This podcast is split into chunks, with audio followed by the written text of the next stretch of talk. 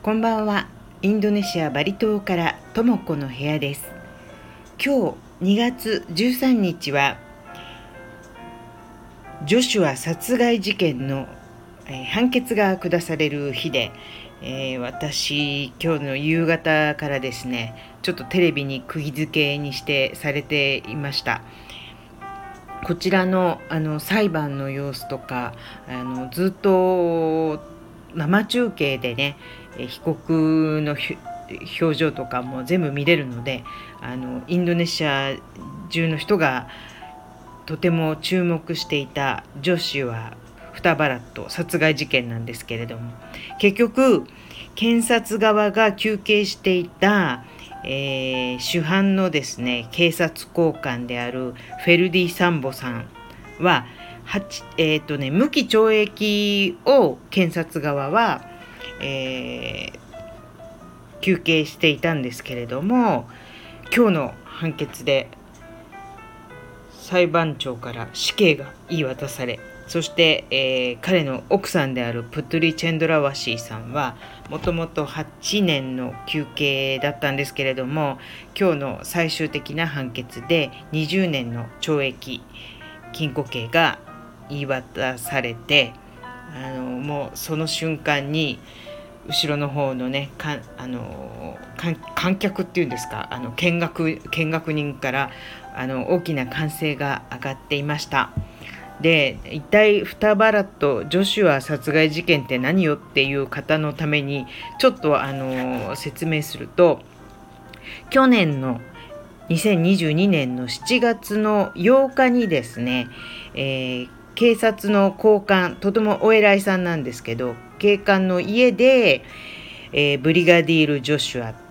あの要するにこのフェルディ・サンボ警察の高官偉い人の、まあ、部下ですよね。アジュダンって言うんですけどその彼のお付きみたいな、えー、警察の中でのレベルっていうと総長になるのかな。女子えー、フェルディ・サンボに専任の、えー、総長だったブリガディール・ジョシュアが、えー、亡くなったと。であの最初のねニュースではその私もね一番最初の頃ってまだそんなにあのすごい騒がれていなくて知らないんですけれどもあの最初に気がついた時点での報道ではそのジョシュアが奥さんをえー、銃で脅して性的な暴行を加えようとしていたんだけれども奥さんが大騒ぎしたので、えー、それを別のまた部下があの止めて、まあ、銃の、えー、銃で撃ち合いになってで結局ジョシュアが死んだっていう死んだっていうあの風にまあ説明されてたんですよ。で、えっと、ジョシュアがスマトラジャジャンビだったかな？ジャンビの人で、えー、家に遺体を、あのー、送送ってしかもあのおかんにね、えー、蓋を蓋をしてっていうか釘をしても見れないような状態で家族のもとに送り返したんだけど家族がなかなかあの当たり前だけどきちっとした人でいやそんなこの中が自分の息子かどうかわからないのにそんなにあの簡単にあの信じられないから開けるって言って、えー、大騒ぎになってですね結局開けたらうーん銃の撃ち合い以外にも何かその暴行を受けたんではないかっていうような傷が見つかったりして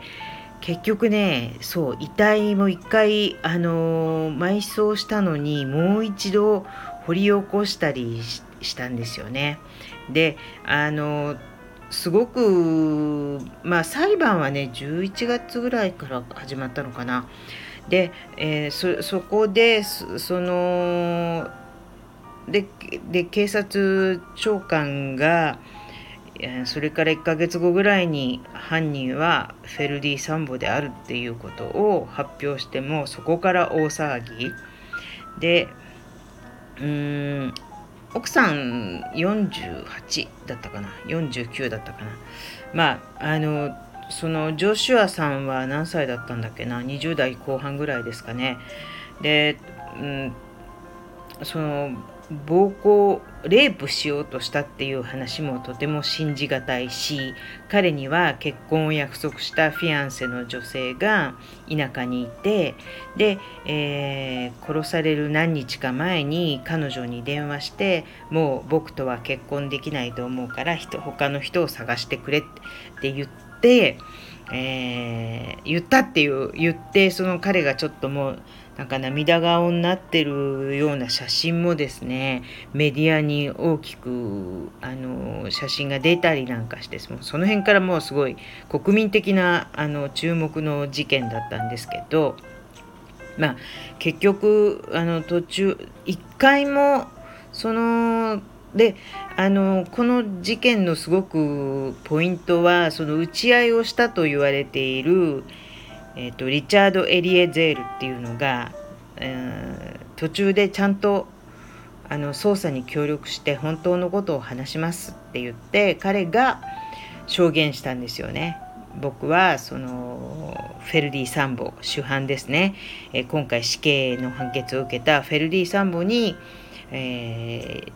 女子は撃てと言われたとそして、えー、リチャードが撃った後にまたフェルディ・サンボは、えー、さらに彼が撃ったっていう証言をしてそこからあの一気に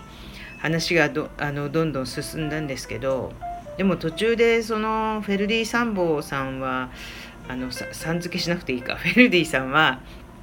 うん一回もやっぱり認めなかったしあの話を、うん、もうまあ、反省の色もなかったからどうなのかなと思ってたんですけどいや無期懲役から死刑に一転してさらに厳しい判決が出て奥さんの方も結局うーん8年の休憩が20年になったっていうことで、えーと、今日はとてもびっくりしました。でもねその今回これでもみ変に警察交換のところで起きた事件がちゃんともみ消されないできちっと真実を追求したっていうことに私はとってもあのいや今すごいなインドネシアってと思いましたね。で殺されたジョシュア側の弁護士もこれはあの我々オランクチール、えー、庶民の勝利であるとこれからもその今までだったらこう闇に葬られていたような事件をあの今回はみんなが注目して、えー、一致団結して見守り続けて、えー、真実を暴く、事件であったっていうようなことをですね言っていてうん本当にすごいなと思いましたね。うんあとは次はねそのフェルディ・サンボに言われてジョシュアを撃ったリチャード・エリエゼールが今ね、えーと、12年休憩されてるのかな。ででも彼はちゃんと最終的に、えー、自分のしたことそしてフェルディにどういうふうに命じられたかっていうことをきちっと話しているまあ善とある若者だし彼があのジョシュアの両親にひざまずいてあのお詫びをしてるんですけどそういうこともあってこれからこのリチャードに対してどういうふうな判決が下るのかもちょっとこれから目が離せないなと思いました。ちょっと暗い 暗い話っていうかなんかね本当にでも途中で、うん、見ていて何度もこの警察交換とその奥さんの、うん、でもこれはね裏があるんですよ。結局この警察交換っていうのは麻薬や賭博のいろいろな利権を握っていた人物なのでとにかくそこには絶対にうーんもう口が裂けても言えないっていうことでなぜジョシュアを殺したのかっていうと奥さんをレイプしようとしたっていうふうにまあずっともうそこはもうどうしても変えられないあの覆せないなんかその一点をねずっとあの言ってたんですけどやっぱりどう考えても不自然だったしただこれでうんフェルディ・サンボが死刑になって、えー、麻薬や賭博の利権についてはなんとなくうやむやになってしまうのでしょうか。とちょっとあのグレーな部分をね見てしまった気がします。はい次回はもうちょっと明るい話題でいきたいと思います。今日もお付き合いいただきありがとうございました。